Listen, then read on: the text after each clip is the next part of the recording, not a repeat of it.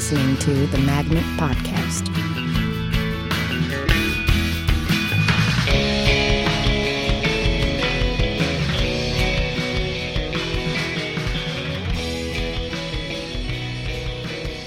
Welcome to the Magnet Theater Podcast. I'm your host, Lewis Kornfeld. My guest today is Susan Messing. Susan, thanks for talking. Lewis, thanks for having me. Hey, it, it's our pleasure. So we were just to, I guess the first thing I want to say, just to kind of piggyback off of what we were just talking about. I've met you a couple of times at festivals. Um, I'm so sorry. no, no, no. You're great. You're uh, a disarming person. You're like a, a, you know, you're a legendary figure in the world of improv. I know nobody likes to hear that, but it's it's true. You're you're you know you're one of those people that you have kind of like guru status. You know, to you do. I know. I know. It sucks. Oh. But um, uh, you have a really great ability to instantly set everybody at ease, totally at ease. Well, I eat Thai food and, and then curl up sobbing naked on a cold tile floor just like anybody else. So that's it. Just like anybody else. I I assume that that goes hand in hand with the way that you teach improv and the way that you see improv of making people feel very comfortable to be themselves and to let it out. You know, it's kind of interesting that you said that because yesterday I was teaching two classes, and I had two teachers in the back in the in the back of the class just watching it. And at one point they were like, "Preach, preach!" And I'm going. And after the class, I thought, "Oh, I said, how nice of you to hang out and just watch class because I don't want to sit and watch anybody teach." You know what I mean? He said, "No, you know, I didn't watch that class as a teacher. I watched it as an improviser." So and everything is like, yeah. Now I can. I feel like I can recommit to this shit. Yeah. Am I allowed to swear? Yeah, yeah, yeah. Swear good. away. Sorry, sorry. Please. Um, but one part of me just kind of thought, yeah, that's why I go to class every time I teach. Is so when I because when I walk my walk, I rock, and when I don't, I suck just as bad as if I just started. Yeah. So I assume I teach the way I would be interested in hearing it. Yeah. You know, and and it really does come back to feeling a lot more comfortable in your skin, so that you can give yourself permission to do unbearably hateful things. Because Yeah. you know me, I'll I'll I'll go there, and not not in a way that's like like psycholo- you know psychologically fucking with people. I'm not interested in that. It's not our jurisdiction. I think teachers who um, who fuck with students in some sort of psychological way, thinking that that they have power over them, or I don't know. It's I think it's an abuse of power where somebody they'll take them down a road like a real personal road, like talk about things you. You wouldn't talk about with anybody. Well, there's a reason you're not talking about them with anybody. You know that that those that shit's for DCFS, the Department of Children and Family Services, or your shrink. It's like not my jurisdiction. At the same time, I think I have a pretty good tap into the human condition, and I have a lot of empathy and compassion. Yeah. yeah. There, I- I was reading about uh, um, uh, humanistic psychology the other day. Yeah, because that's masturbatory material. Right, exactly, uh, exactly. And then I was I was jerking off, Jerking off and hard. then I read a little bit more about like Carl Rogers, and then I jerked off a little And bit then you more. came, and then. I came, and then I put it down. I was like, "This is Well, you know, afterwards you're like, this porn is no. You know, it's like, shut up. what am I doing? This isn't pornography at all. This is homework." Right, I- exactly, hmm. exactly. So, there, like a big thing in, in, in humanistic psychology is unconditional acceptance of you don't think of someone as a patient, you think of them as a client, and unconditional acceptance to allow them to just kind of be themselves and, and let it all hang out and kind of get into touch with you know whatever's going on inside. That's a nice theory, and it's a, it's the theory of improv. But Yeah. one of the reasons I teach a class called Protecting the Freak, where you can learn how to play with Humpy Boy and Creepy Girl. Yeah. You know what I mean? That person you love off stage, but you're like, I can't do Yeah, scene yeah. with this. As a matter of fact, you've actually come on stage and then backed up because you're like, my mom's in the audience. I'll take a risk next week. You Uh-huh. know that shit. This one teaches you how to do that and make everything purposeful so that nobody goes back to the improv police rules and goes, I can't believe he always does that to me and she always does this. And, and I'm kind of saying, no, you can actually play with anybody and I will prove it. And actually, by the end of the class, you will be looking for Humpy Boy and Creepy Girl. What's what? How do you how do you coach people to feel comfortable or, or protective of Humpy Boy? Because Humpy Boy, you know, uh, it, Humpy only- Boy is tough to play with. The only time that you can't play with Humpy Boy is when Humpy Boy is a baby Huey, and baby Hueys hurt people. Mm-hmm. They hurt people. They're, you're like, baby Huey, put down the duck. Like, stop it. Like, like he's he's dangerous. Um, he doesn't know his own physical strength, and he simply hurts people. Yeah, yeah. That you have to say, if the only thing you can control in improv is your body, you better learn how to fucking control your body because you mm-hmm. can't play nicely with the other kids otherwise. That's the only thing. Yeah. Other, other than that, I can get anybody to enjoy exactly where they are. because that's the whole point. Because Yeah. everything you need. The problem with these people is they're going back in their heads, and you know, your teacher was saying things to you like, "How'd that scene make you feel?" And you're like, "I was in my head," and they're like, "Poor you." And well, at this point, I'm like, "Fuck you," because if you're in your head, you're not with me. Mm-hmm. So actually, it's a great indication that you're not committing enough. So commitment isn't enough in this work. It's recommitment when you want to fucking give up, mm-hmm. and that's when I kind of rub their face into what they've already done or said, or their friend has done and said. And then all of a sudden they're like, oh, yeah, there's so much going on. I'm like, yeah, because you have to turn down the monologue that says, I hate myself. I wish I were never born. And did I leave the stove on last night? Yeah. Yeah, that. There, so so the reason why I bring up the unconditional support stuff is because it it It's not true in practice always. No. It's always true in theory. Yeah. And then people say, I can't play with this person or that person. And then somebody becomes the scapegoat on your team. And finally, the, you know, the coach finally, it, your righteous indignation knows no bounds. And finally, your coach takes them off the team and someone else is going to become another scapegoat. Yeah. It's just what's going to happen. Yeah. So unless you start taking responsibility for your own shit and stop looking at your friends for their validation or their that their actions are what is going to make you look so much better, Yeah. Then you're going to be fucked. So my suggestion is is if you don't have fun, you're the asshole, and um, then everybody gets off. yeah Yeah, I uh, and it really works. yeah If you take responsibility for your own shit on stage, it works. You, people can't read your look. If you want to be a control freak, go be a, go do fucking sketch. And I didn't start a scene so that you could vomit a thesis and I could fulfill it like a Mad Lib. Mm-hmm. Now, don't get me wrong. I can always put a, pers- a person into somebody's left brain invented plot, and that's fine. And I'll have I'll have fun and I'll get off. But I'd rather go on a ride with you, t- you know, you and me in a world, and see what the fuck happens. The last time I checked, that was called improv. Yeah. yeah. That's just me there's different schools of thought that disagree, and I'm in New York right now, so I can say that there's people will disagree with me, and the and. And, and I don't. I don't think there's one game, and I think it works really, really well for writing on stage, um, for teaching people how to write, you know, immediately, and that's a great thing. But for me, I, I just get off a different way, and and I know so many of my friends get off that way, Yeah. and that's totally fine, and I can play with that. Yeah. It's an interesting uh, like way to think about it uh, about getting off because it, it kind of it goes back to this thing of ownership, right? It goes back to you, you got to kind of know your measurement for how you're doing and if you're enjoying yourself is if you're getting off versus if you're kind of doing it by the book or correctly. Like I, I find Yeah. the more rule oriented stuff becomes, the more you start to define the quality of the work that you're doing based on other people's opinions and other people's feedback. Well, I think getting off is a great way to say it because, you know, do you want to have sex right or you want to have sex? Right. So Yeah. in my 20s, I'm like lying there and I'm going, okay, turn off the lights. And I want to Yeah. make sure my tit doesn't go under my arm. And am I doing this right? Am I hurting him? Right. Ow. Yeah, that's my 20s. My Yeah. 50s are, I don't give a shit if it's flubby. Fuck it. That's where I am. That's where I am. Because if I'm if, if I'm not getting off, something's wrong, and I'm either better go get a life so that I can come back to this work and get off more. Um, I certainly ha- have. There has to be a point in life where you've got to stop blaming other people. Yeah. you just have to. Yeah. Yeah. And- or like these are the only two people I can play with. Right. I'm like, well, I've got to do a pickup game all over the fucking world, so figure it out. Yeah. Yeah. Wh- Where, where for you is the line between someone kind of taking that advice and taking it to kind of selfish ends where they take it as like license to do whatever they feel like, but their scene partner kind of doesn't really matter in the equation? Well, I can fold Humpy Boy and Creepy Girl into a scene. Um, Yeah. For example, two people are doing a beautiful love scene. I did this yesterday in class. Two people are having a gorgeous love scene, and I have a Humpy Boy come in and actually start interrupting the scene by humping the fuck out of the girl who is in the middle of a love scene. Now, what rationally happens? They stop. And they go, what the fuck is this shit? And da da da. And the funny is the game of Humpy Boy. Mm-hmm. Okay, fine. Now, I've changed this up. So they have their love scene, and Humpy Boy comes in and stops humping. I mean, starts humping her, and um, they continue their love scene. So I folded him in, and he's there, and he. You can turn to him and say, you know, and say, "I can't believe you've accepted my son, Jason, too." Do you see what I'm saying? But Yeah. but she's still in a love scene. People think they have to drop their shit Yeah. for predominant energy. We can teach them ultimately that your desire to enter a scene might be your ability to wait and see when it needs to be edited. How many of you fuckers leave people out to dry?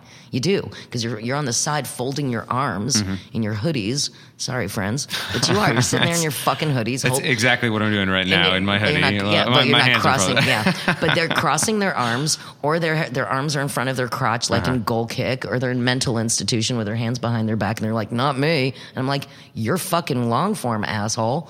This is everybody's. Yeah. You have to be ready. So I get my lazy fucking ass pulled forward, ready to edit and support, and I look at what exists and I say, "Is is my entering this scene necessary?"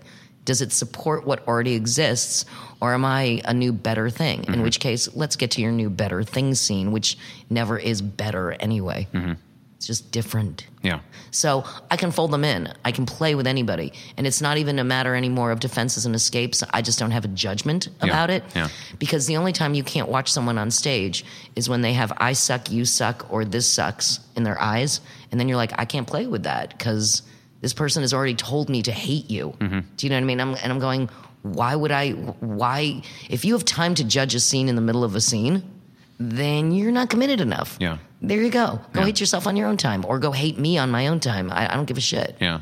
So, I mean, there are there are strong suggestions that how playtime can be easier, but I don't want to. I don't want to tell. I don't want to yuck someone's yum. That's a that's the twelve year olds who are saying that now. Don't yuck my yum. Yeah.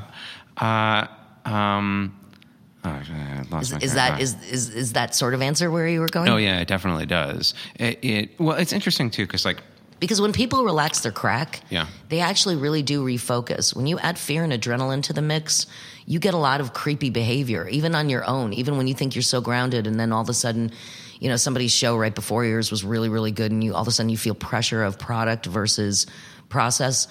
And you know, I just have to say, you know, my desire to create is going to have to supersede the weirdness I have to go through in order to create, and I get off again. It happens every time. But don't think that I don't have to give myself this message, even after all this time. Sure. Because if my only rule is if you don't have fun, you're the asshole. This is me right before the show. Oh, sorry, this is I right before the show. I'll be thinking, oh my God, I'm going to be the asshole and it's my role and it's my show. I'm such a fucking asshole. Hey, thanks for being my friend. I'm going to kill myself. so I get it. I totally get it. But when I walk my talk, it, it all sets back in place. And I keep thinking, I'm not particularly um, unique. I must be having the same feelings as other people. I share it, and then they go, Oh, good, you feel that way too. So how do I change that? And I'm like, Well, we have to change our thinking. We have to reframe everything. Everybody's like, I'm bad at names. I'm not good at object work. I'm like, Yeah, you are. Every day you're getting better at object work. Every day I'm getting better at names. Because how many times in a scene have you wasted three quarters of the scene because you can't remember what you fucking called them in the middle of in the beginning of the scene? So you actually gave them their generic names. What's your boy name? uh, well, Bill or Dave. Oh, Bill or Dave. Uh huh. What's the girl name? The usually Susan or Lisa. Uh huh. Susan is an indigenously 1960s name. Yeah. Nobody's calling somebody Lisa now. Do you see what I'm saying? Yeah. So you want to call so every Susan is is like from the 1960s. Yeah. Do you, do you see what I'm saying here? Yeah. Like, what do they look like to you? Yeah. You know, Addison, a Taylor, just because that's the, the thing. There was the Britney section, you know, the Courtneys, you know, the Whitneys. I mean, even that kind of tells you where people, the Amelias, Mm-hmm. the Emilys, the Anna. You know what I mean? And then when you go back to like, because that's people go like, here's my funny lady name, like Gertrude. And I'm going, are you of a Julia Roberts where you named your kids Hazel and Phineas and it's some sort of old fashioned thing coming back? Or are you putting out a funny name like Dr. Armageddon? Like, blow me. That's uh, what does it look like to you? If you had to name your fucking child, I better believe you'd have a goddamn good answer. It wasn't like, here's something I found on a street, like Jimmy, Billy, Susie crap. Right. Right. Yeah. Rupert Murdoch didn't buy up all our names and Right. leave us too. Right. So so we're we're it's not even just lazy. It's just we're we're not imaginative anymore. We're going, oh fuck, I have a rule that I have to name someone. I'm like, no, scenes are about people. Yeah. And people have names. And you don't like anyone whose name you don't know anyway. And your new long form called the Glink, which I really don't give a shit about at all. But when time passes, you can't wait to see that person again. Yeah. Yeah, time just fucking passes if you love them. Yeah. So you don't have to sit on the side and let your friends out to dry in the middle of their fucking scene. I, Ow! Bitch getting tough. It's too early for this. it is pretty early in the day for you guys listening. Um, yeah, I, I actually, if I can get away without naming any of any scenes, I prefer it because I, I almost never call anybody by their name in real life, and it feels like I'm faking it. Well, think about that. Think about what it takes for you to remember. Yeah. It's you can remember i can if i asked you right now what your childhood bedroom looked like Mm-hmm. you would be able to distinctly show me where the porn was where your special box of treasures was where this was on the shelf and you can't remember something you called someone two minutes ago Mm-hmm. that's just called lazy yeah so instead of saying i'm bad at names you do what it takes for you to reinvest in it. Look, when I didn't know your name again today, I was like, "What the fuck's your name again?" I was like, "I know it starts with an L." Oh, uh, you know, and I'm back in. So the minute you know somebody's name, you've actually connected with them. Totally. So there's no hope of connection. You're fucking connecting. Well, the thing, like you go back to like your bedroom when you were a kid, and, Yep. and the difference between that and Lisa is that, um, like, you care about your bedroom. You had stuff in it that meant something to you. You care about have a people. relationship. No, no, totally. no, no, no. You care about people. Well, yeah, totally. But I'm saying when you when you come on out in the scene and you just say Mr. Johnson or Lisa, or you kind of like slap the label onto it, you're usually saying it before you've had the moment to actually get. To, to like think about like the spirit of this person that you're talking to to think No, about this like, is what improv. You don't have a fucking. You don't have any fucking time to do that. Uh-huh. If I look at you and hold your hand and say, "Dr. J," Dr. J fixed my wonky breast. I'm not going to tell you which one was wonky because he fixed it, right, Dr. J? I already know how I feel about him. Hmm. That's my grandpa Murray's. They used to call him Dr. J. Yeah. And no, he was not a breast surgeon, but he was an anesthesiologist. Yeah. But still, what I'm trying to say is the way you say somebody's name tells you how you feel about them. So Right. everything you're doing and saying is a clue. Fucking eat on that shit, motherfucker Yeah. As opposed to next better, next better. I'm going to get you the funny scene where Mark Sutton once talked about how nobody at the end of a scene says, Man, I'm so glad they fixed that bicycle. Yeah. That is such a fucking awesome bicycle they fixed. What the fuck? Yeah. Who gives a shit? It's about the people. At this point, for you, uh, I mean, does that make sense? it totally makes and sense. And it makes you recommit because, like, the next time you get on stage, you're going to look at it a little differently because you can't wait to. Because a Glenn is, you know what I mean, is Yeah. different than an Alfonso. Yeah. And that kind of stuff, when you start chewing on the, the, the tiny things, you have to recognize our audience doesn't get on off on your funny; they get off on your specificity. yeah.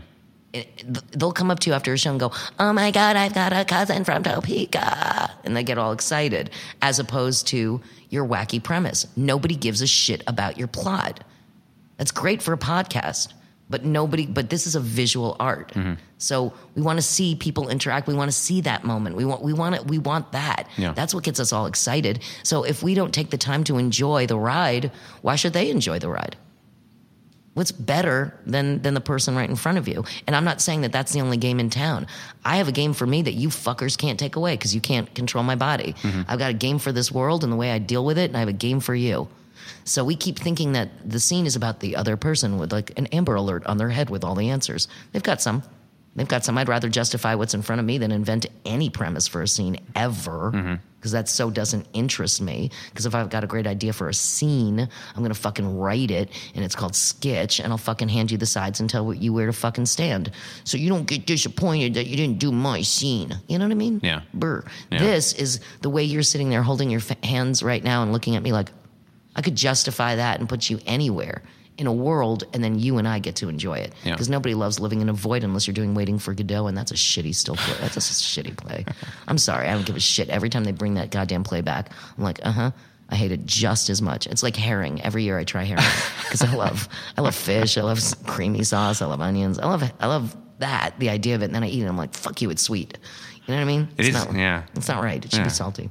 I, uh, uh, you were saying before we started the interview, you were talking about how in, in offstage you're you tend to think like five steps ahead. You Absolutely. tend to be a real planner. I have to keep my daughter alive. I have to make sure the animals are okay. I'm away this weekend. Sophia's staying with Rue. You know what I mean? Like Michael has five classes to teach. Vonda's going to make sure that Vonda and Christopher's going to make sure the pets are okay. Like it's kind of a juggling act always. Yeah. Yeah. On stage might be the only time where I get to slow down and really enjoy exactly where I am. Is that what you look forward to when you take the stage, or is that something that you even think about? Um, when I get on the stage, I can't wait to play with my friend and see what the fuck happens. Yeah. That like is really exciting for me. And like, oh, I can't wait to see what happens. Yeah. yeah. As though, as though I don't even have anything to do with it, knowing fully well. Of course we do. We we make choices, and we get to see where they pay off.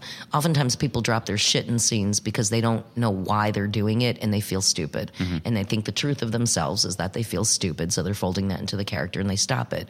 But that's like very upsetting to people who watched it and going, "That's so awesome! Please do it more, or Yeah. tell me why." So the minute you know why you're doing something, you feel awesome. Yeah. So you could tell me why, or I could tell me why. No matter what, it gets thrown out in the scene, and now I don't feel like an asshole. And it's coming from an organic physical choice that you made instead of a better left brain idea that we're going to prove, like a thesis. That kind of shit's like autastic. It's really aspy. Mm-hmm. You are my love, and I love you, and you are my love, and we sit in the park, and then I will tell you that I love you. Yeah. I'm like, mm, that's aspy. Yeah. As opposed to putting your hands on somebody's face and recognizing that's important, I think of that stuff as like showing your work on stage. as opposed to telling. Well, no, like you remember like when you do like math tests in high school and like you could get the answer, but then they would deduct you points if you didn't show step by step how you arrived Yeah. at the answer. New math is pissing me off. Yeah, it, it, it yeah, but it, it sort of feels like that sometimes on stage that like you, the scene is basically in front of you, but instead of inhabiting it and, and, and, and wearing it and being inside of it, you're like demonstrating it to me step by step to kind of like get the check plus. Well, that's the, and, and here's the thing: we're all funny, so I can say something funny, and I'm going to heighten it by being funnier. And it gets really old when you have so many other things available to you. Yeah. There's so many other things. I don't. I mean, I know a lot of people get away with it, and they're doing great, and I love them. And I would never disparage anybody's way of getting there. I don't care how you get there. I've got friends who are incredibly left brain driven, and um, and and head driven. And UCB is the perfect venue for them. My friend Lloydie could not be more of an Uber fan. He loves UCB. He's English. It fits his chess mentality and his head. Um, and I love playing a game too. I also love playing 40 other games. So I'll play about as many games as I can remember. Yeah. Yeah, because then the world gets richer and richer for me. Now, however, they really teach people how to write on their feet, and that's fucking awesome. The magnet I always feel is more akin to um, what IO is a little more, and um, Second City, of course, is social and political satire, and the annoyance is uncensored content, which is not my right as a comedian; it's my luxury. So I have to protect content in time slots. There are times where I'm like, this will not serve 7 p.m.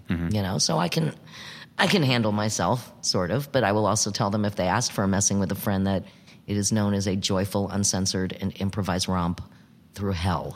So if if they've got an issue with that, maybe they shouldn't use that show. But then again, I play with Blaine. I mean, we do blessing. Yeah. Blaine, and you know, but that's also at ten thirty at night on a Tuesday night, and Blaine's letting off some steam too. Yeah. And the boys, when I play with them at Second City, we're like rabid ferrets. So Is that kind of? I mean, I guess it's everything. I guess it's knowing your time slot, knowing the kind of audience that's coming in to see you that True. particular night, knowing the night of the week, and all that stuff. I i i do you? Is that a conscious thought that you have to kind of make that adjustment to protect? I don't think I change too much in myself anymore. I think people know, oh, Susan's here. Yeah. I think something like that has given me some sort of tacit permission to do what I want to do. Yeah. Yet at the same time, I'm still not interested in alienating my audience so they will be unable to laugh. Mm-hmm. It's not, I'm a comedian, laugh at my shit, fuck you. Mm-hmm. So, I mean, for me, it's more of a conscious approach when I'm writing a TED talk or I have to. You know, help somebody support them getting more jokes in their, so, you know, in in their script that they're punching up, or I have to write an essay for stage. That's a different way to approach it. I actually have to teach a writing class, I mean, an improv class for writers tomorrow night. And just how do we get to that specificity in organic ways just to loosen you up so you can find your own voice? It's not what I normally do, but how interesting that what we do is in support of so many things that other people want. Mm-hmm. You know what I mean? So I just have to keep it, I have to keep it loose. I think the more rigid we get as improvisers, um, the less fun it gets. Yeah. We have to keep ourselves as malleable as possible. I think what's frustrating is you do go through all these different schools, and UCB will tell you one thing, and then the magnet will tell you another thing, and then your teacher at the pit told you another thing. See how I made this very New York centric? Uh, I, I feel right at home. Thank you. Um, and somebody will say, "But this teacher told me this this day, and then this teacher told me," and you get really frustrated because you have so many different right ideas about this work. And I said, "You know what? I understand that you might be frustrated, but we're malleable. We're improvisers. So today I'm going to try on this shit, and then tomorrow I'll try on what that bitch wants, and then ultimately I'll do the kind of work I want to do with who I want to be doing it with. But in the meantime, um, I'm going to try it on fully because." if it hurts, you know, or if it's weird, that doesn't mean we shy away from it. We do it more. Mm-hmm. You know, maybe I just haven't committed enough, and then I'm so busy doing it, I don't have time to decide whether that's a good or a bad choice. Mm-hmm. That's the problem. We talk ourselves out of shit far more than other people in a scene talk us out of shit. Yeah. we do not take responsibility for us. Yeah. Yeah. Is that just from a fear of getting it wrong, or or or is it just like feeling like too much of you is on the line for it? That you're going to kind of like your reputation's going to be fucked up, or or people are going to think you're an asshole, or all of the above. Look, this this shit like my onstage integrity and offstage integrity are night and day. My daughter can't watch a DVD of my show until I'm dead. I'm not joking. Like she's gonna be like, my mom was a creepy fuck. Like what is up with that? Yeah. But my onstage integrity and offstage integrity are night and day. When I follow the template of character instead of rational plot, rational plot is rational you. Mm-hmm. So you can play grounded you until the cows come home, but then you're going to take a lot of offense at shit. I mean, I finger point judge, teach you how to do shit right, solve your problems, and kill comedy. I don't want to play me on stage. That's bo boring. I don't. And I don't want to be charactery either. I have to believe everything I say and do, Yeah. even if she's off. yeah, So I will revisit something I don't believe until it turns into a fact so it doesn't sit there like a poopy joke.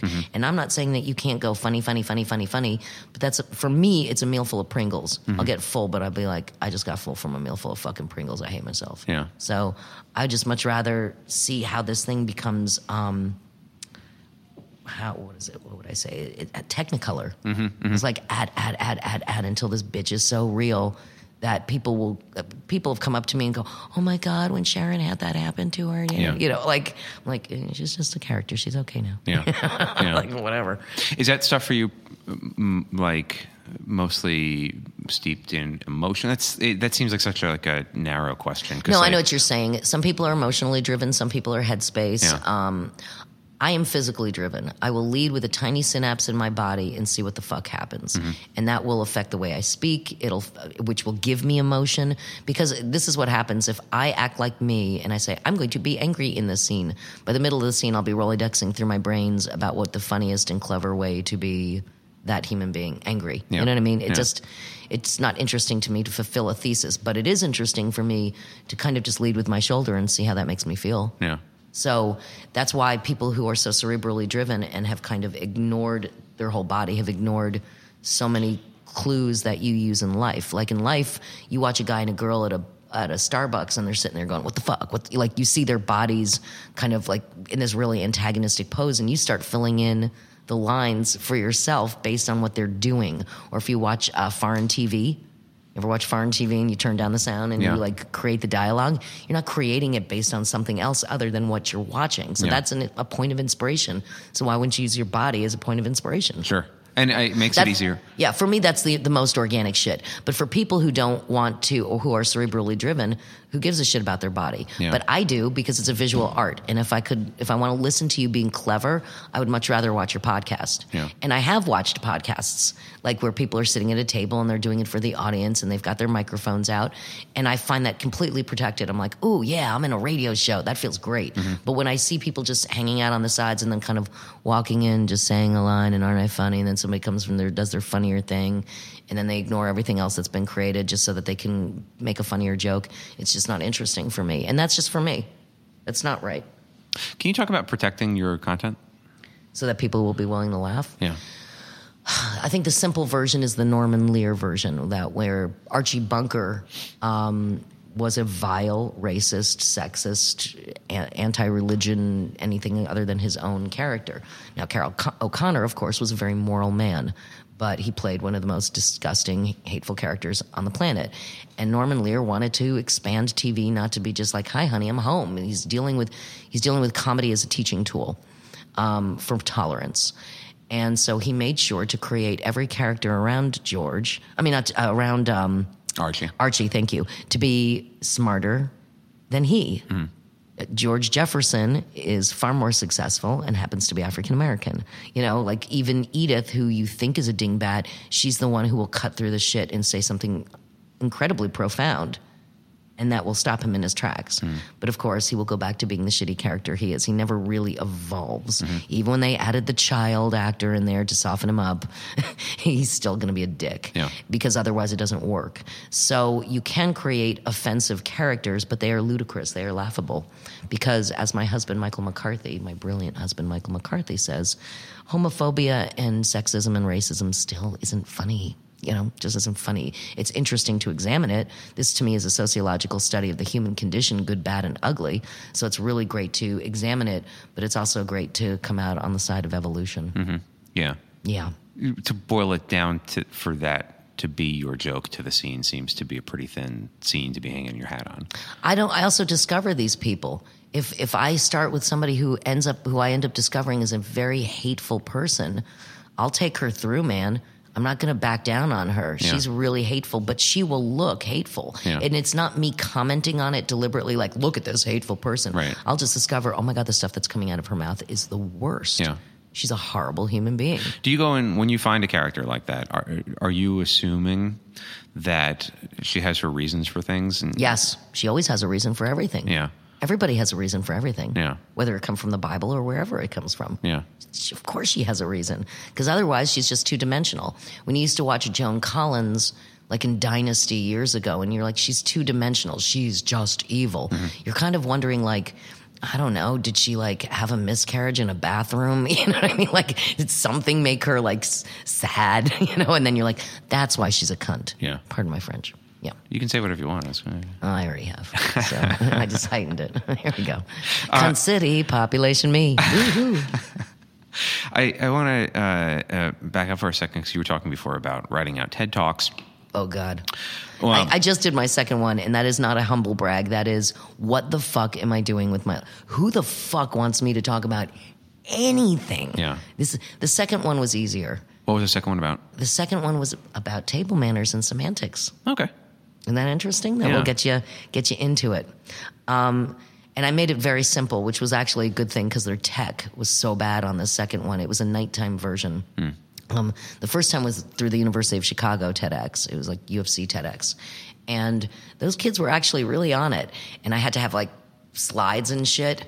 And I was very excited because I fought for, I had to fight for and win a slide that said anal probe by aliens. And I thought to myself, I am going to be the only person in the history of TED Talks that has a slide that says anal probe by aliens. That's all I wanted to do. Obviously that my, my goals are small, but they're mighty.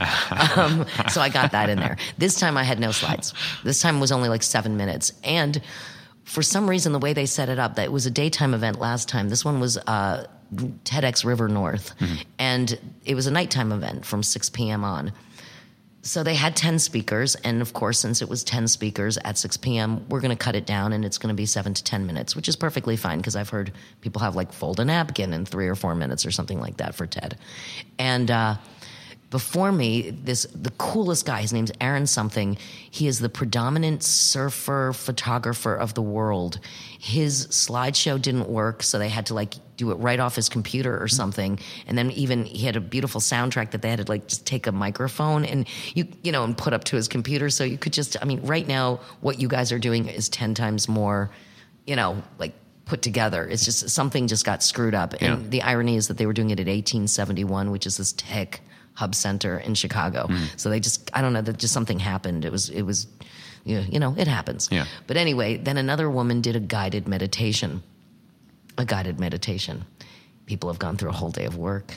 They can't wait for a guided meditation. They are asleep.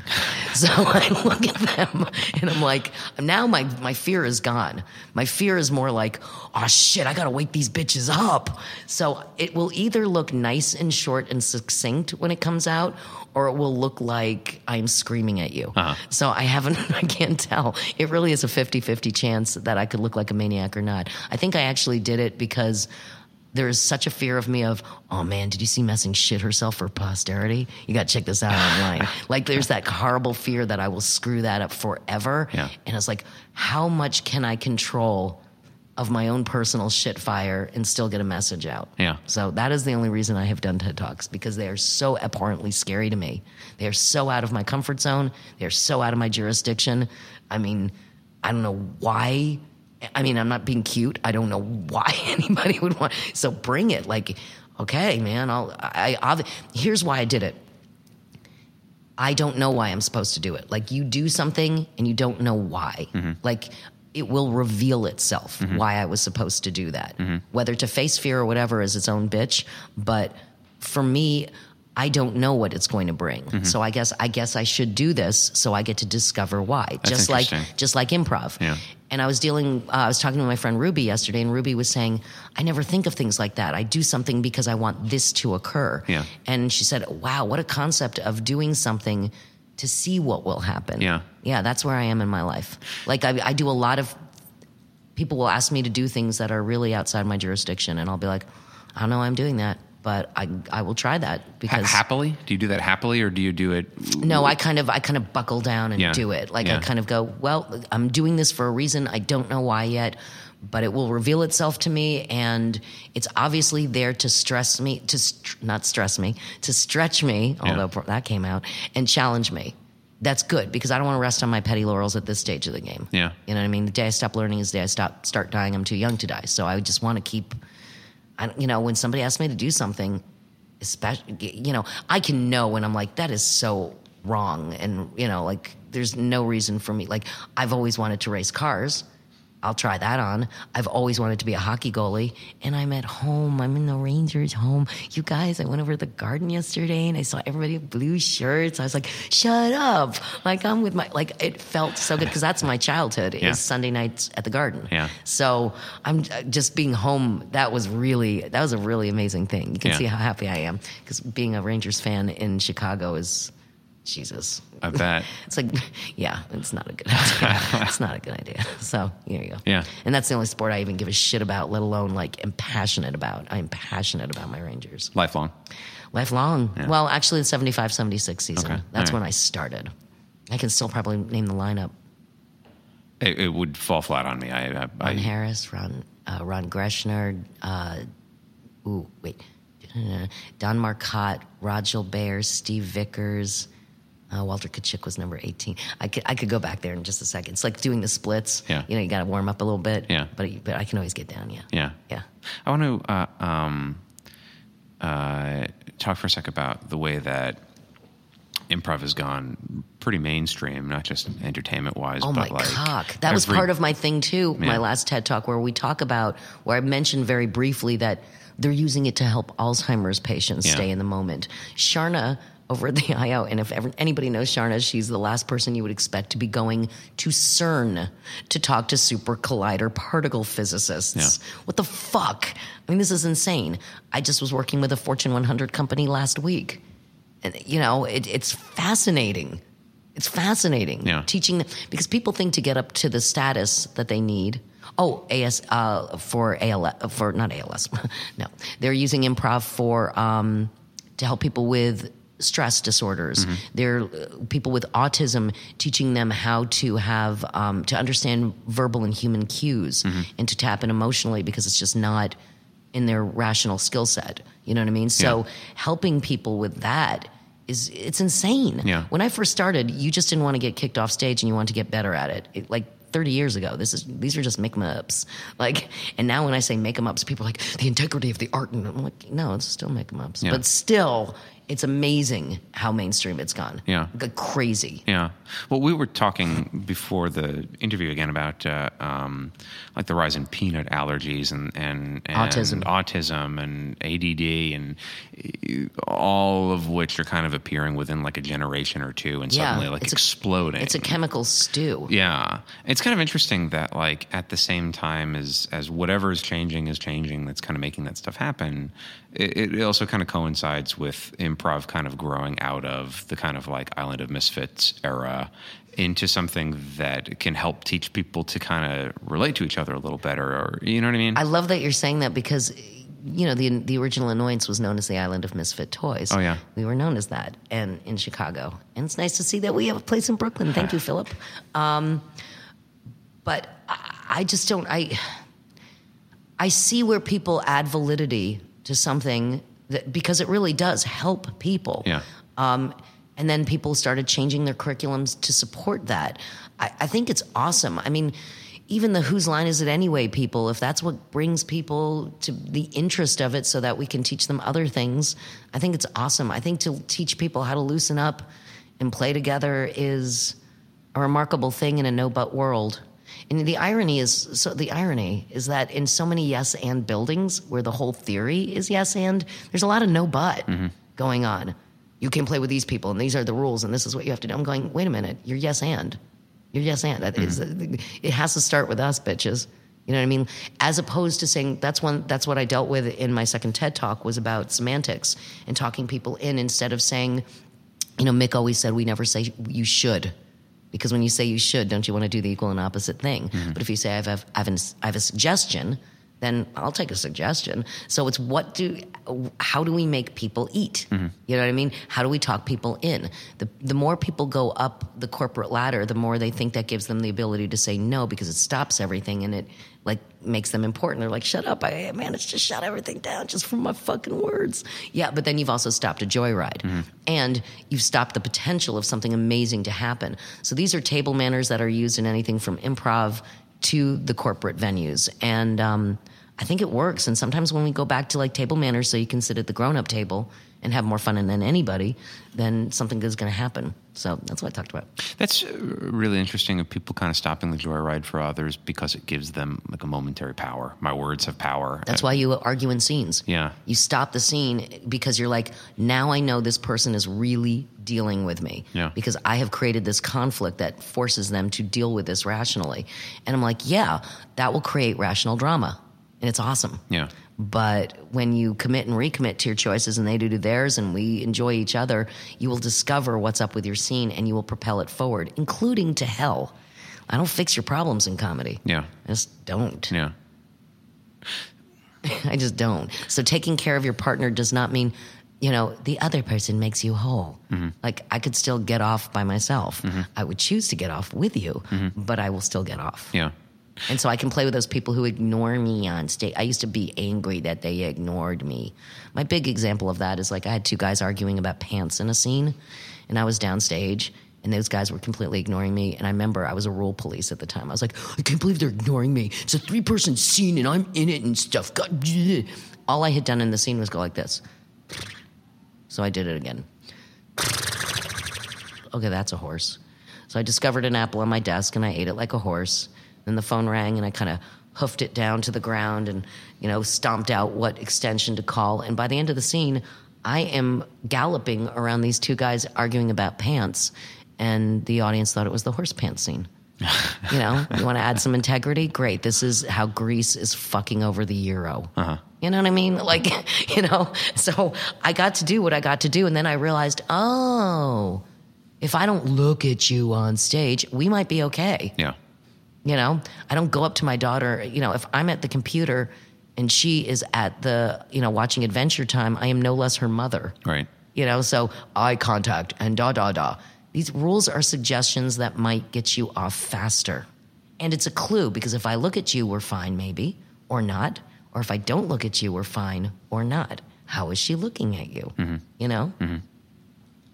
Can you uh, talk a little bit about because I I'm interested in in the kind of the way stuff has gone really mainstream and the way to me it feels a little bit. You ever watch Deadwood on HBO? No. Oh, it's a good show. I watch documentaries. Fair I can't. enough. You know what? You know why I don't watch? And this is so awful. I don't watch um, comedy. Yeah. I love my friends, and they're fucking running. My friends run the world Yeah. of comedy. They're brilliant. Um, I try not to watch comedy too often, and I try not to watch episodic TV too often because I don't want someone ever to come up to me after a show and go, "Oh my god, I just saw that on Deadwood." I just don't want that. Mm-hmm. Yeah. That's why I read biographies and autobiographies and memoirs and that that kind of stuff. Yeah. That makes perfect sense. It does, but it also makes me out of the loop sometimes. So occasionally I'll watch an episode of two or something just so I know what the stylistic choice is and, and that I know what I'm talking about. I probably should watch it more. I just, I don't want it to bleed on stage because everything, you know, everything I do and say has been bled from somewhere. Yeah. And my husband has to watch all of that because he teaches pilot production, sitcom spec, SNL packet, and talk show packet. So he has, he's always watching that. Yeah. And it's always on our DVR as well. So I'm like, oh, I should probably watch that Louis. And I'm like, no, I can't. But you would rather feed yourself with with stuff from the real world that can bleed out onto stage rather than other people's entertainment. I do make believe all the time. So I find the world fascinating. Yeah. You know what I mean? Like that's that's that's the difference for me. Yeah. And as a matter of fact, I came into Second City on Friday night to do our show, and I walked into the teachers' uh, the staff room or whatever. Walked into there, and the first thing that came out of my mouth was, "I hate comedy." I was just so tired. Yeah. and I realized, oh my God, that's what we do. We sit around and laugh all day long and try to make it funnier. I was just, I just, something in me snapped. it's like, and I've had a great week. It's Yeah. been insane, but I've had a great week. So it was just interesting that that's what came out of my mouth. Yeah. I was like, I was surprised I said that. I wasn't like, I'll come upstairs and tell everybody I hate comedy. That'd be funny. I was just like, oh my God, I can't believe that came out of my mouth and that's what I do for my living. I'm an asshole.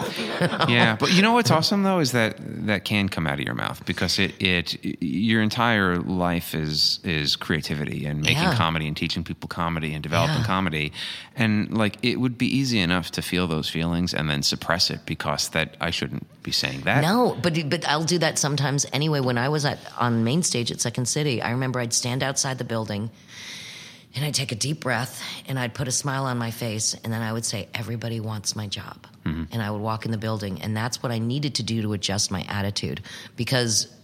It is ridiculous what I do for a living. My, my best friend from high school, Leslie, who lives in the village, I just saw her last night. Leslie, you know, runs a place called Medhattan, which is an urgent care facility right by where the World Trade Center is, and it's a great place. But she used to be the head of, um, you know, emergency room in a couple of hospitals, and you know, she went to Harvard and Albert Einstein, and I mean, she does something. She saves people's lives.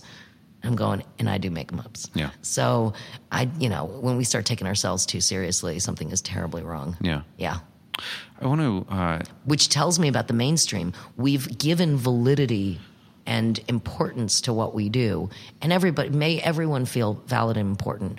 But ultimately, when it comes down to it, are we having more fun than anyone else? Yeah. And is that why people are joining in because they want to drink that Kool Aid? Yeah. That would make me happiest. Yeah. Well, I mean, going back to like the guy in a class who who kind of like will stop a scene until it's clear that he has power, and then he'll let the scene. But he doesn't have power. yeah, I know. But here's the thing, you know, we always think like crazy this or that big energy will win or the one who speaks the loudest. But I will be in a scene where two people are sitting there arguing about a divorce, and I will be their fat child in back putting up balloons at a birthday party Yeah. with asthma, Yeah. you know, and that weird condom balloon that never opens up. You know who you're going to watch? Him. Yeah. Yeah. Uh-huh. And I'm busy. Yeah. I'm busy. Yeah. So it's not who wins. It takes all those energies to make that comedy happen. You're Right. going to look at the divorced couple. You're going to watch the kid. You're going to, you know, you're going to watch all this shit. So when someone thinks that they can take focus in the sense of taking, like, this is their scene, good luck with that. I mean, I do understand the theory that if somebody, you know, starts a game that, and we're supposed to all play it until it's dead, then I guess that's their scene. Mm-hmm. I don't know. I don't. I don't play like that, and I don't. I don't play with those people, so I don't know. But I do understand the collective. Let's join in and make this the best thing it is. Yeah. that's awesome. But when people have problems with giving and taking focus. Um, they might want to consider just having some time to, for example, do stand up, Mm-hmm. because then it will be all about them so that they can come back and be an integral part of a whole instead of making it about themselves. Yeah. I have a theory, and I'm lucky enough where I just get to make my living improvising. So this is kind of I'm talking out of my butt, but Uh, the old butt theory. the old butt theory.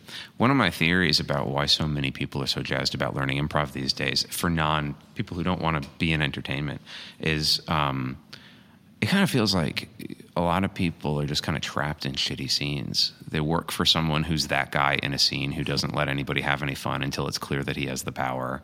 And and it just kind of has that feeling of like you're in a shit scene.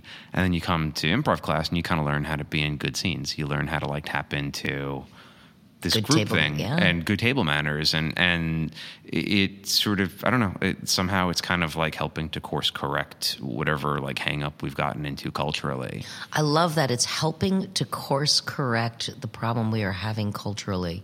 Yes, that is why you can't blame your audience ever. Yeah.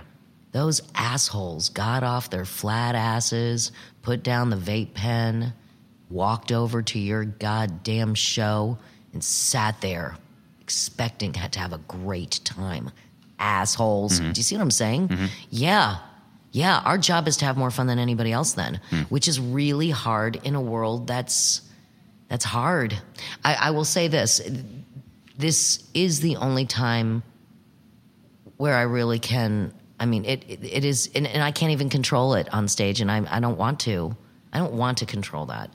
I'm I'm usually the person they hand the Purell to I'm the line leader, you know, for my preschool. Yeah. You know what I mean? I'm that person. I've never asked to be that person. Maybe it's because I don't know. I've God, I remember years ago going out with someone and we went to a restaurant and somebody was having a diabetic seizure on the floor and everybody's just kind of looking at him. And I remember just look, looking down and turning to somebody and saying, "Go get orange juice. Um, keep him comfortable." Um, I got orange juice down his throat. He started like screaming at me, like horrible. But I knew he was getting back to his normal thing because he wasn't in seizure land anymore. His friends were just kind of staring at him. The woman who was seating people was anno- was annoyed just because she couldn't seat people. I'm like, am I the only rational person in this whole fucking place right now? So in life, I have to take I have to make sure everything is okay.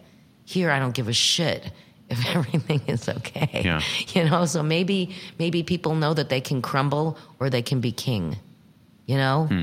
here, and they can't control that in their lives, and they can't control it on stage. But it's an organized chaos. Yeah. In the sense that we can't wait to do more of it, so that you know it isn't personal. I think that's where people have problems on stage when they start taking it personally mm-hmm. because they're playing a character close to themselves, and then you end up with these fuck you, fuck you more scenes, and you can get away with it because of your snarky funny, but it's not particularly interesting to watch. It just isn't. Not Yeah. after a while. Yeah. I mean, I'm like, yeah, I've seen that. Okay, you were offended as you, so you folded it into the character. Unfortunately, you didn't start out as a snarky asshole, so I want to watch this, the first guy, not the new guy you've become because you've been affected. Yeah. What's your take on long form? Love it. I love it more than short form just for me. I don't like short form for me. But this is my long form. You take a suggestion and see what the fuck happens. I find that elements come back and games come back and people might come back, but but it's not um, my Harold, my movie, my deconstruction, my Yeah. Blink. I don't give a shit about your form. It's just a house where your bitches live. You know what I mean? And if you love your characters, time passes, and that's why someone from scene one A can meet someone in three B Yeah. because I'm like, oh man, th- we could just meet each other at any time. The waitress in that scene could meet you at the bank. Yeah. Um, however, uh, I do understand why form exists. I don't think I think if you're if you have a new form, uh, that's just a new house where them bitches live. And frankly, if it's too fancy for you, too many bells and whistles. Your audience doesn't get it either, and mm-hmm. nobody likes it. Mm-hmm. So you might want to look back at how your form supports you guys. What is form should play to your strengths. Oh my God, we love to do monologues. Great, let's have a monologue form. Um, you also have to look at your space and in, in a new light. That I beam that's taking up, you know, half the stage. Mm-hmm. Maybe you got to use it better. You got to use it as part of this. So you know how in New York they practice so much vertical gardening just because there's so little space. To, yeah. Well, the reason why people are standing around arguing in all their scenes is because their stages are too small. So that's when I will break that fucking fourth wall and use the whole goddamn theater because it might just be a little too small for me. Mick used to, ta- you know, almost taunt me about it. He's like, "Oh, you're gonna use, break the fourth wall again?" I said, "Give me a bigger stage, and I won't." I don't seem to break the fourth wall a lot if I was playing at Steppenwolf. So shut the fuck up. so, but so I might use the world and the people in it without like you know I don't think people have to worry that I'm going to be Gallagher. Yeah. You know what I mean? But I, I might use the world. Yeah. Yeah. You, when when you were studying with uh, Dell and Charna, Mm-hmm. That was like during the period where Dell was still kind of figuring out the structure of the Harold, or was it already more or less kind of there? Dell was figuring it out in the '60s. Yeah. he was figuring it out so long ago. No, the Harold had been they had been doing it for like five years. Four IO had existed for about four or five years hmm. when I came in, but it was still a bunch of people standing around on the stage. You know, like very aligned.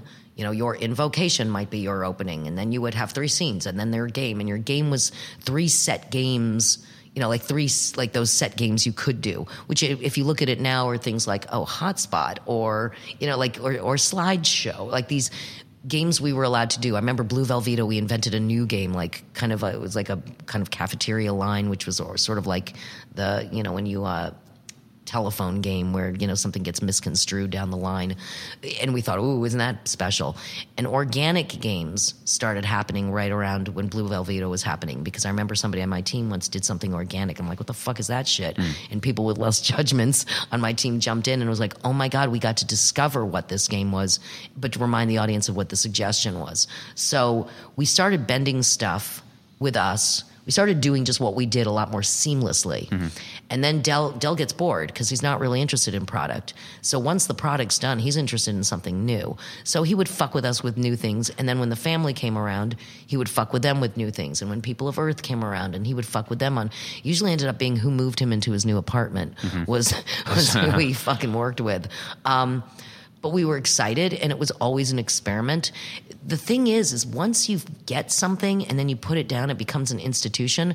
I guarantee you if dell saw any of the books that we all put out about improv at this point in our lives he'd be like yeah okay fine now what? Mm-hmm. He would not be interested in your chess game. Mm-hmm. He'd be like so what are you going to do now? Mm-hmm. Um, which is kind of interesting because every single building is co-opted dell. Right. Dell is far more popular in death than he ever was alive. I think he would be delighted with it. I I just liked him as a person because nobody hugged Dell Yeah. they were scared of him. So Yeah. that's that's where I went. Were you scared of him too? No, no. Did you? I was I would I would not I was reticent about talking because I because he was so fucking smart that Yeah. anything that came out of my mouth was going to look moronic. But he knew what I loved. Like he knew I was into ex Scientology shit way before this shit, and so he would kind of steer Scientology. Like he was very thoughtful. He would he left me all his autobiographies and biographies. Well, he left a friend of his um, his first edition, so the guy kind of took every first edition out. But that's fine. It's you know he needed to sell them or whatever he needed to do with them. But I have books of Dell's that he left me because he thought I would be. He knew I liked biographies and autobiographies. Yeah. he was thoughtful. Dell Yeah. was thoughtful he didn't think he would be. And then later on, he didn't have as much oxygen going to his brain. So it was a different time. And I remember sometimes people would take my class and then say, you know, in Dell's class, you barely got on stage. And I, and I, and I tried to reframe it like you do with everything. And I said, you know what? This guy's a mega living legend. I said, let him talk about Iranian TV for 20 minutes and then get on stage once. You're going to find him fascinating when you look at him that way instead of all the times I get on stage. Yeah. Because you might get on stage once a class. Yeah. And once they started doing that, they're like, holy shit, he was just talking to us about wavy gravy and da da da da da. I'm like, yeah, that's crazy good. That's the thing. uh, A lot of people have mentioned about him that that it wasn't really so much what he taught per se, as it was he himself kind of lit you up. Mick was my teacher. Mick's perverse sense of anything is what made me excited about the work. I was like, oh my God, I think that way too. Dell gave me affirmation. And Dell was the kind of guy who didn't like women very much, or that was the that was apparently the word on the street. But I I don't know about that. He liked me, and that's all that mattered. Yeah. So I was like, oh. And he even went up to Charna once. She doesn't even remember this, but he went up to Charna once, and I know because my boyfriend at the time, Louis, was listening to this conversation. He said, "Hey, uh, Charna, you know that girl you don't like." She goes, "What are you talking about?" Knowing fully well that, you know, what are you talking about? you know that uh, girl you don't like, uh, the one- uh, Jewish girl, uh, you know, the one you don't like. And she said, "I don't know what you're talking about." And Louis leans and he goes, "Susan Messing." Goes, yeah, Susan Messing, the girl you don't like. She did a great scene in class today. You know what I mean? Like, so, so that was kind of the thing. Now, don't get me wrong, Sharon and I are uber tight now. Yeah. You know, I love the girl. Um, and I can tell her things because what's she going to do? Fire me? You Yeah. know what I mean? But like, and, and she can. Of course she could actually. And that would be perfectly fine if she had to, you know. But at the same time, I think she knows I honor her building Yeah. as I honor everywhere I am. So I I I might be wrong about this. Maybe this is just kind of how I romanticize it a little bit, but I, I we were talking about memory and how we romanticize right exactly. I, I kind of think of it as like Dell's experimentation era, where he was just constantly trying new stuff with people and constantly doing stuff that didn't work, and constantly it kind of like lent enough validity to the people who were really passionate about it to kind of kick improv into a little bit more of like an experimental art form and a little bit less of like um, gameplay. Yes. But, but uh, from that, you then enter this kind of like era where things become very codified and things become very kind of rigid. And Harold Yes. looks exactly like this. Yes. And it sort of seems like now we're we're in a little bit more of a free place where some of those lessons have become internalized, and you don't need quite as many rules to just kind of create a world where you care about a bunch of people. You disagree? I think the advent of new theaters is what's expanding our new codify, but I think everybody's very clear about what their code is. Yeah. even to say you can do anything you want at the annoyance is its own code. Right. So I don't know if this makes us looser. I mean, I'm coming here after all these years to say, fucking play, asshole, just fucking play. And then everybody's like, yay, like it's this new thing because they were all told a bunch of fucking rules. And I wasn't even told a bunch of fucking rules. For me, they were always suggestions. So I- don't know when.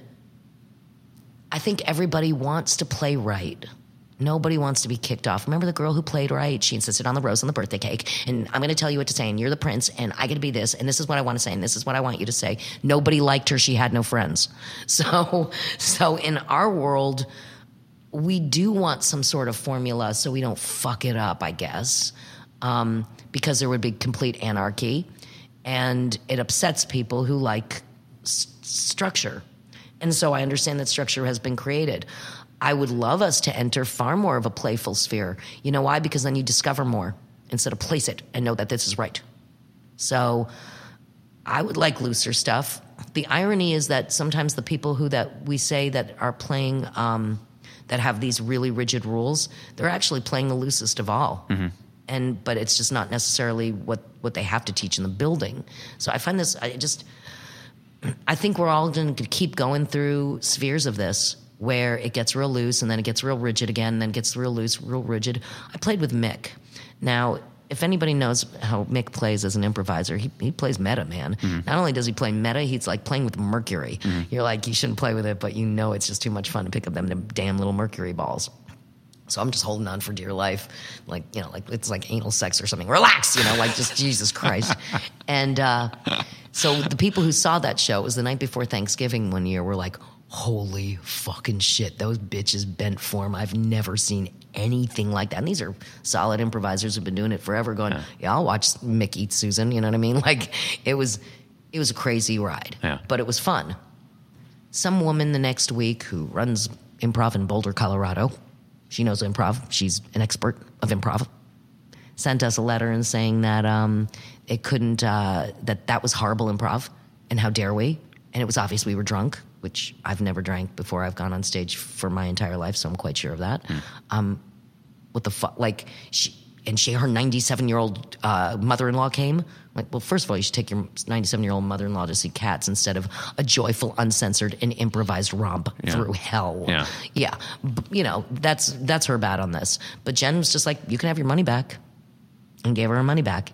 A week later, she sort of recanted. She sent me a letter going, "Oh, I guess, I guess where you're coming from," which means that she Googled me and Mick and went, "Oh man, I shouldn't alienate them bitches." Mm-hmm. Mm-hmm. But it's happened so rarely. But I get right fighters all over the world. I had a woman in Nottingham, England, tell me she could not study with me because I said rape the stage. I didn't say her get down and hump the stage. What I was talking about was destroy and decimate mm-hmm. your world, mm-hmm. destroy it. But because I used the word rape, she thought I was giving some sort of tacit permission to young men in the group to rape people, mm-hmm. which actually showed to me a disgust and distrust of the people around her. What young man is going to sit there and rape? And even then, it would have been raping the stage, as opposed as opposed to me saying heighten it until that bitch is dead, not heighten her and fuck with her. So right fighters don't do so well with me. Because but then I rip them a new asshole really quickly and they either go, "Oh, I'm too rigid," or they go, "Well, I can't play with that." I'm like, "Well, then I guess you just won't play." Hmm. Cuz I guess I'm on the wrong side of evolutionary history. I'm on the wrong side of history messing. It is time to Hitler this shit up.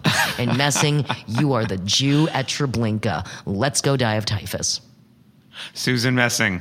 That Ladies was- and gentlemen, thank you was so much for talking. That was awesome. That was You're amazing. awesome. You are amazing. Thank you so much. Hey, it was a real pleasure. Thanks a lot. And thank you guys for listening. The Magnet Theater podcast is produced by Evan Ford Barden and engineered by Grant Michael Goldberg with executive producer Ed Herbstman and is recorded at the Magnet Training Center in New York City. We Horny. can- horny. Horny. We can be found on SoundCloud, Stitcher, and iTunes. And if you've enjoyed this episode, please head over to iTunes and give us a positive rating. We appreciate No, the they're going to get so mad at you for this one. I mean, so mad at you. Uh, this will be our highest rated one. I guarantee it. Oh, I'm going to get ripped a new asshole by somebody in Venezuela. You do know that to play right. This podcast has been brought to you by the Magnet Training Center, where we teach classes in improvisation, sketch writing, musical improv, storytelling, and more. If you're interested in checking us out, we offer free weekly intro to improv classes. You can find out more about those free intro classes and all the other classes we offer at magnettheater.com. Wait a minute. You know you're going to find me in a gulag, a Scientology fucking gulag. I'm going to be in the RPF. I'm dead. I am dead. This is the last podcast I will ever do. Also, be sure to check out the Magnet Theater for top notch comedy shows seven nights a week. All information regarding classes and shows can be found at magnettheater.com. I hate myself. Goodbye. Bye, everyone. Bye. You've been listening to the Magnet Podcast.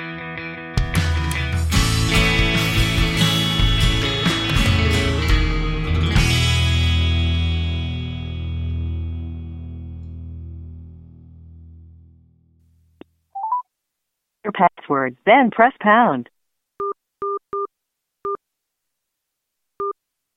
You have one saved voice message. First saved voice message. Sent Sunday, May 3rd at 9:32 a.m. Hey Grant, what the fuck? This is Susan Messing, Lewis, and Emmett and I are just sitting here like chewing the fat, wing for you to like your fancy plug-in man shit. I don't know what the fuck, man. I got here like so fucking early because I heard you were like the computer guy, and now you're not here. Cancel the christening for this shit. What the fuck? Man, be your word. End of message.